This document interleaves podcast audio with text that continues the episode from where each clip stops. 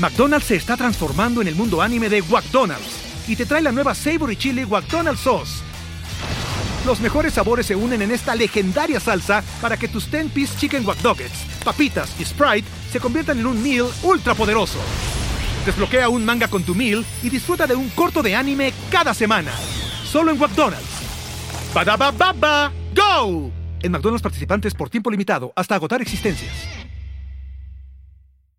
La información evoluciona y nosotros también. Hola, yo soy Gonzalo Soto, director editorial de Expansión, y esta es la nueva etapa de Expansión Daily. Una nueva temporada de contenido, ideas y voces. Fue quien le sacó todas las reformas al presidente. Uno de los motivos principales por los que compró la red social. cuánto contamina mandar un correo electrónico? Pero mucha gente dice, quiero invertir, voy a comprar ahorita el dólar que está barato. Porque lo que hay que saber, lo escuché en Expansión. Expansión Daily. Una nueva temporada, de lunes a viernes, en tu plataforma de podcast favorita cumple tres años de haber entrado en vigor y está a tres años de su revisión. ¿Qué habría que celebrarle a este acuerdo y qué habría que revisarle? Hoy Cuéntame de Economía, Serios Explica.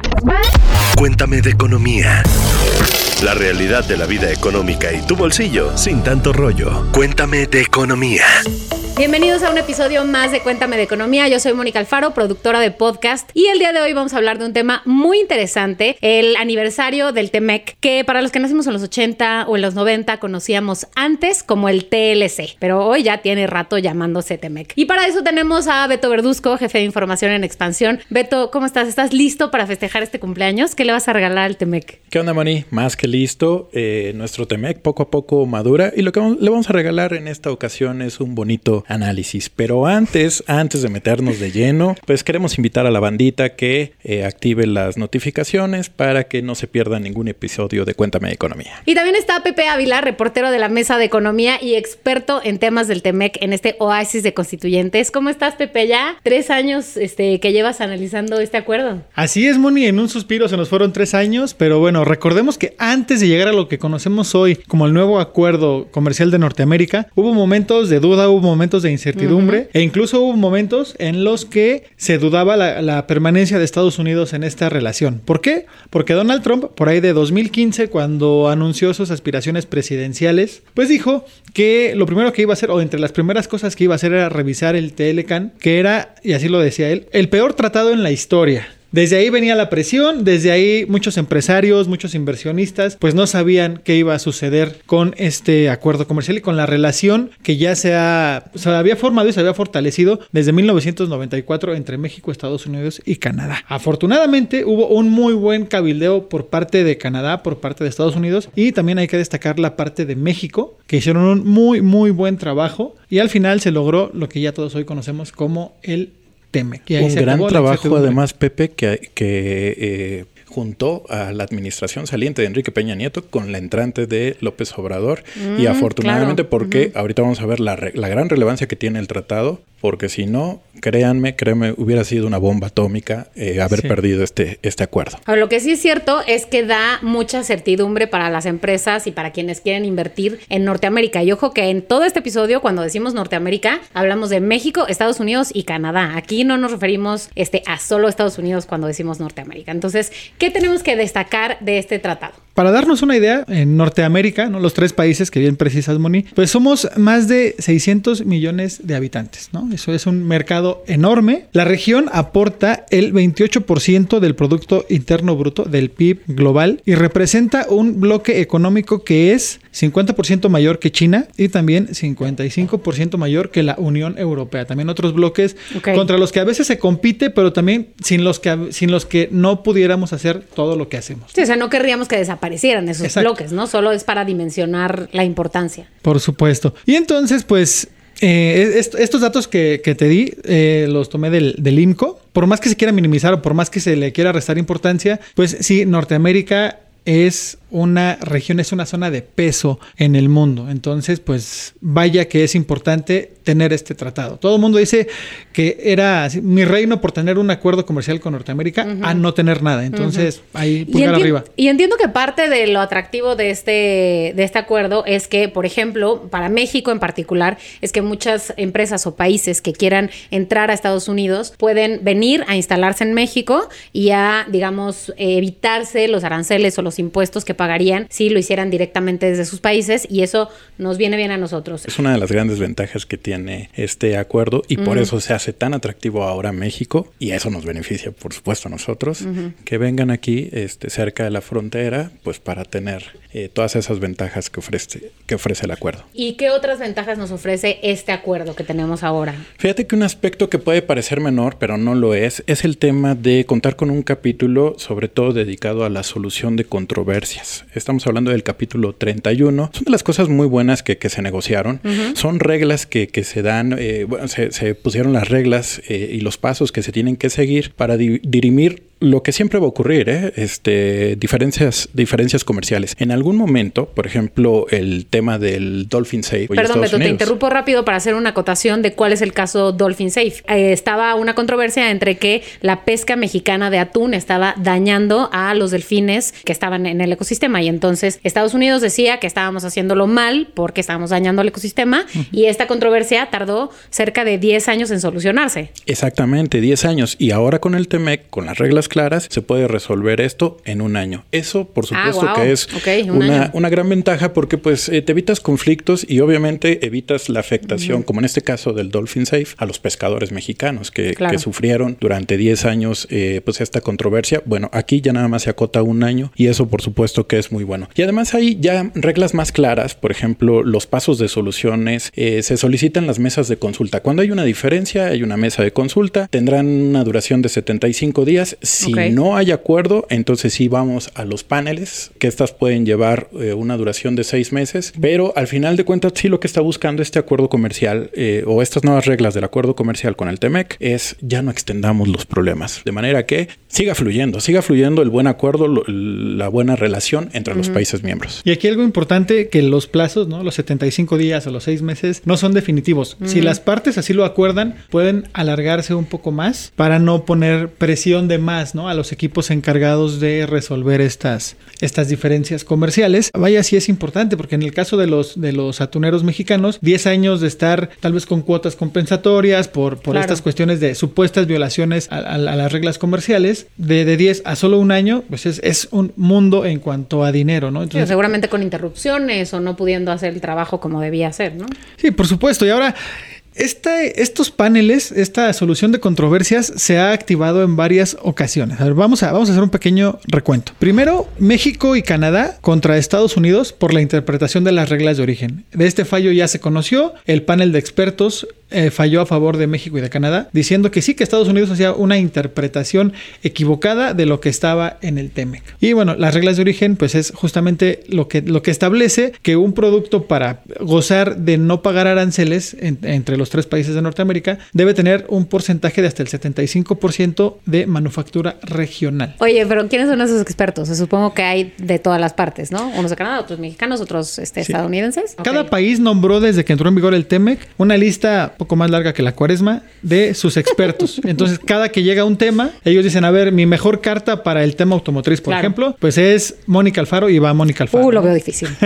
y así cada país tiene sus expertos y ya cada que hay un tema de la, de la baraja sacan a sus mejores cartas para lograr un, un, acuerdo. También eh, Estados Unidos activó también el capítulo 31 por las cuotas lácteas en Canadá. Canadá después por las cuestiones de la importación y demás de paneles solares. También ahí están otros, otros ejemplos en los que el TEMEC ha sido eficaz y ha sido rápido para resolver estas controversias. Entonces, pues sí, es, es muy bueno contar con este, con este capítulo especial porque no es que en el Telecan no haya existido un, mecanismo como tal, pero no era parte del tratado. Se manejaban como cartas paralelas, ¿eh? pero también era así como que, si quiero le hago caso y si no, no. Y aquí en el tema que es sí o sí. Y mira, Moni, Pepe nos acaba de dar eh, dos ejemplos del tema de solución de controversias. Una de México y Canadá contra Estados Unidos y otra de Estados Unidos contra Canadá. ¿Pero qué crees? También contra México. Porque como sabrás, uno de los sectores más polémicos, controversiales que tenemos en el país es el relacionado con el, el energía, el energético.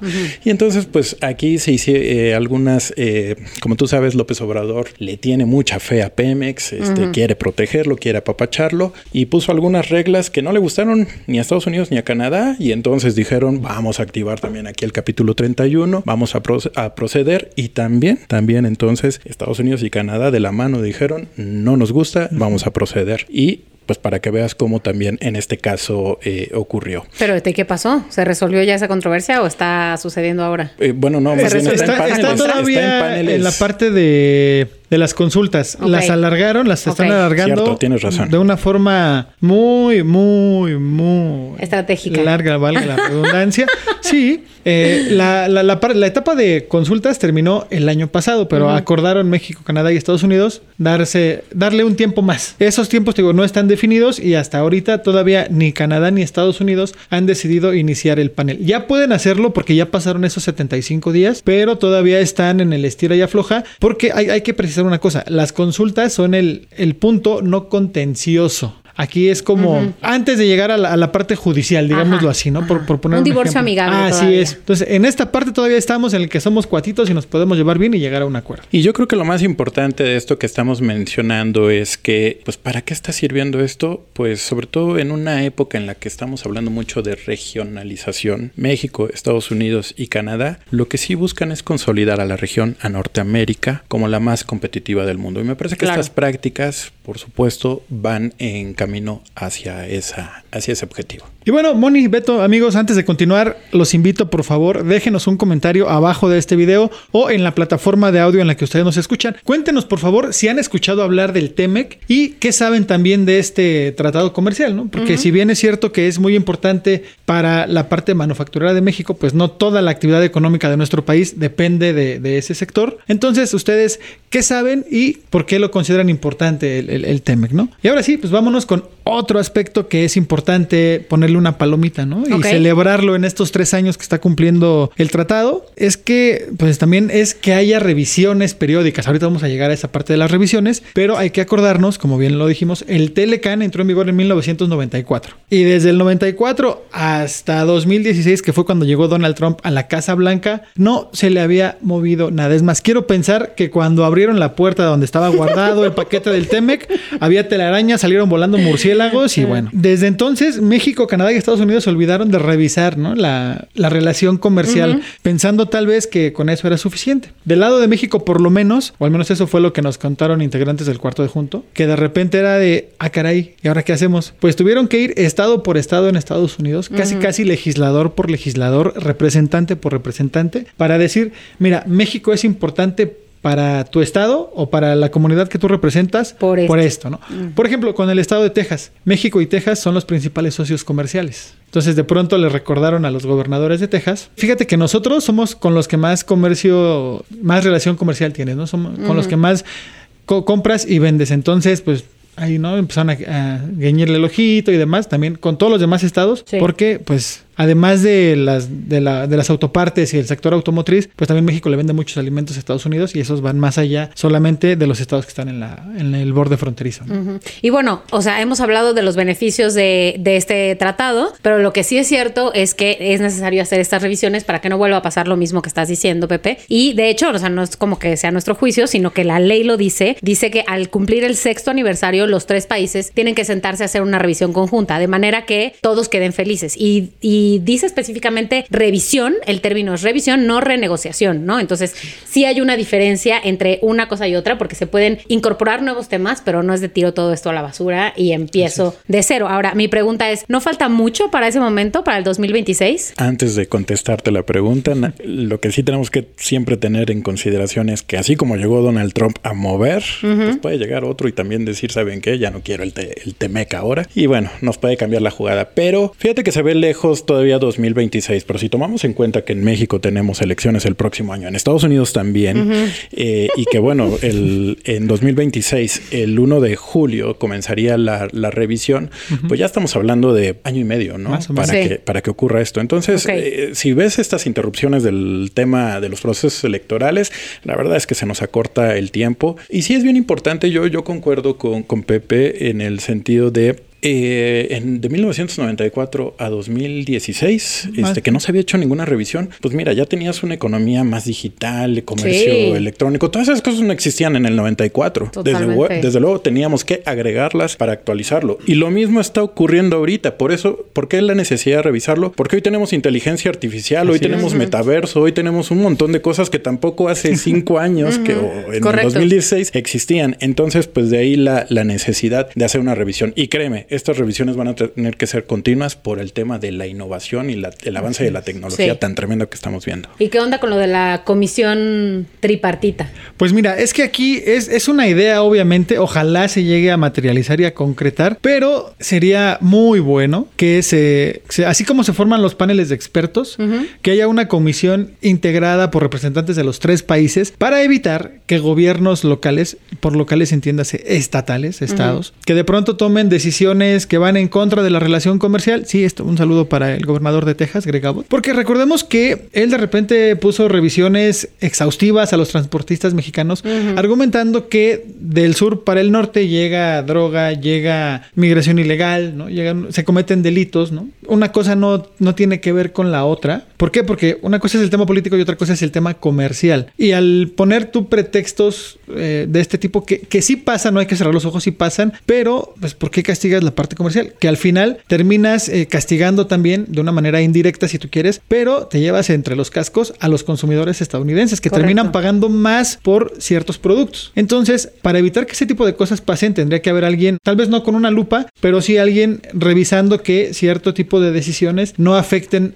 el tránsito de mercancías. Digamos que como conclusión de este episodio yo diría, vemos este tratado como un tratado internacional, pero lo que es cierto es que tiene consecuencias en nuestros bolsillos, en nuestros empleos, en nuestra todo, ¿no? En nuestra forma de vida, no solo de los estados de la frontera, también del resto del país. Y también algo importante es que se tienen que dejar las reglas claras en caso de que algún país quiera decir que quiero tener una relación comercial especial con Norteamérica. Es válido, nos conviene ahorita eh, que de repente digan, ah, bueno, podemos llegar a México porque pues es una mano de obra más barata, es calificada, pero que haya otro tipo de argumentos y de incentivos para que las empresas se, vengan para acá, pero no solo a México, sino a los tres países que forman el, el TEMEC. Hay un antes y un después eh, a partir de la eh, del acuerdo del Telecán, de que existe el Telecán, y sí me parece muy importante el poder todavía contar con un tratado como este con Estados Unidos y con Canadá, que buscan replicarlo otras, otros países en otras regiones. La verdad es que sí, desde la entrada en vigor de, de este acuerdo, es otro México. Pues lo que sí es cierto es que dado todo esto vamos a seguir hablando del TEMEC seguramente, no solo por estos tres años que quedan, sino después si tenemos suerte. Así es. Gracias por la explicación, Beto, Pepe, eh, a los podescuchas. No dejen de compartir este episodio con la gente que crean que quiere saber más y entender qué es lo que pasa con la economía internacional. Y nos escuchamos aquí o nos vemos el próximo lunes. Cuéntame de economía, un podcast de expansión. Disponible todos los lunes en todas las plataformas de audio. Lucky Land Casino asking people what's the weirdest place you've gotten lucky? Lucky? In line at the deli, I guess? Aha, in my dentist's office. More than once, actually. Do I have to say? Yes, you do. In the car before my kids' PTA meeting. Really? Yes. Excuse me, what's the weirdest place you've gotten lucky? I never win and tell. Well, there you have it. You can get lucky anywhere playing at LuckyLandSlots.com. Play for free right now. Are you feeling lucky? No purchase necessary. Void where prohibited by law. 18 plus. Terms and conditions apply. See website for details. Waiting on a tax return? Hopefully, it ends up in your hands. Fraudulent tax returns due to identity theft increased by 30% in 2023. If you're in a bind this tax season, LifeLock can help. Our U.S.-based restoration specialists are experts dedicated to helping solve your identity theft issues. And all LifeLock plans are backed by the Million Dollar Protection Package. So we'll reimburse you up to the limits of your plan if you lose money due to identity theft. Help protect your information this tax season with LifeLock. Save up to 25% your first year at LifeLock.com slash aware.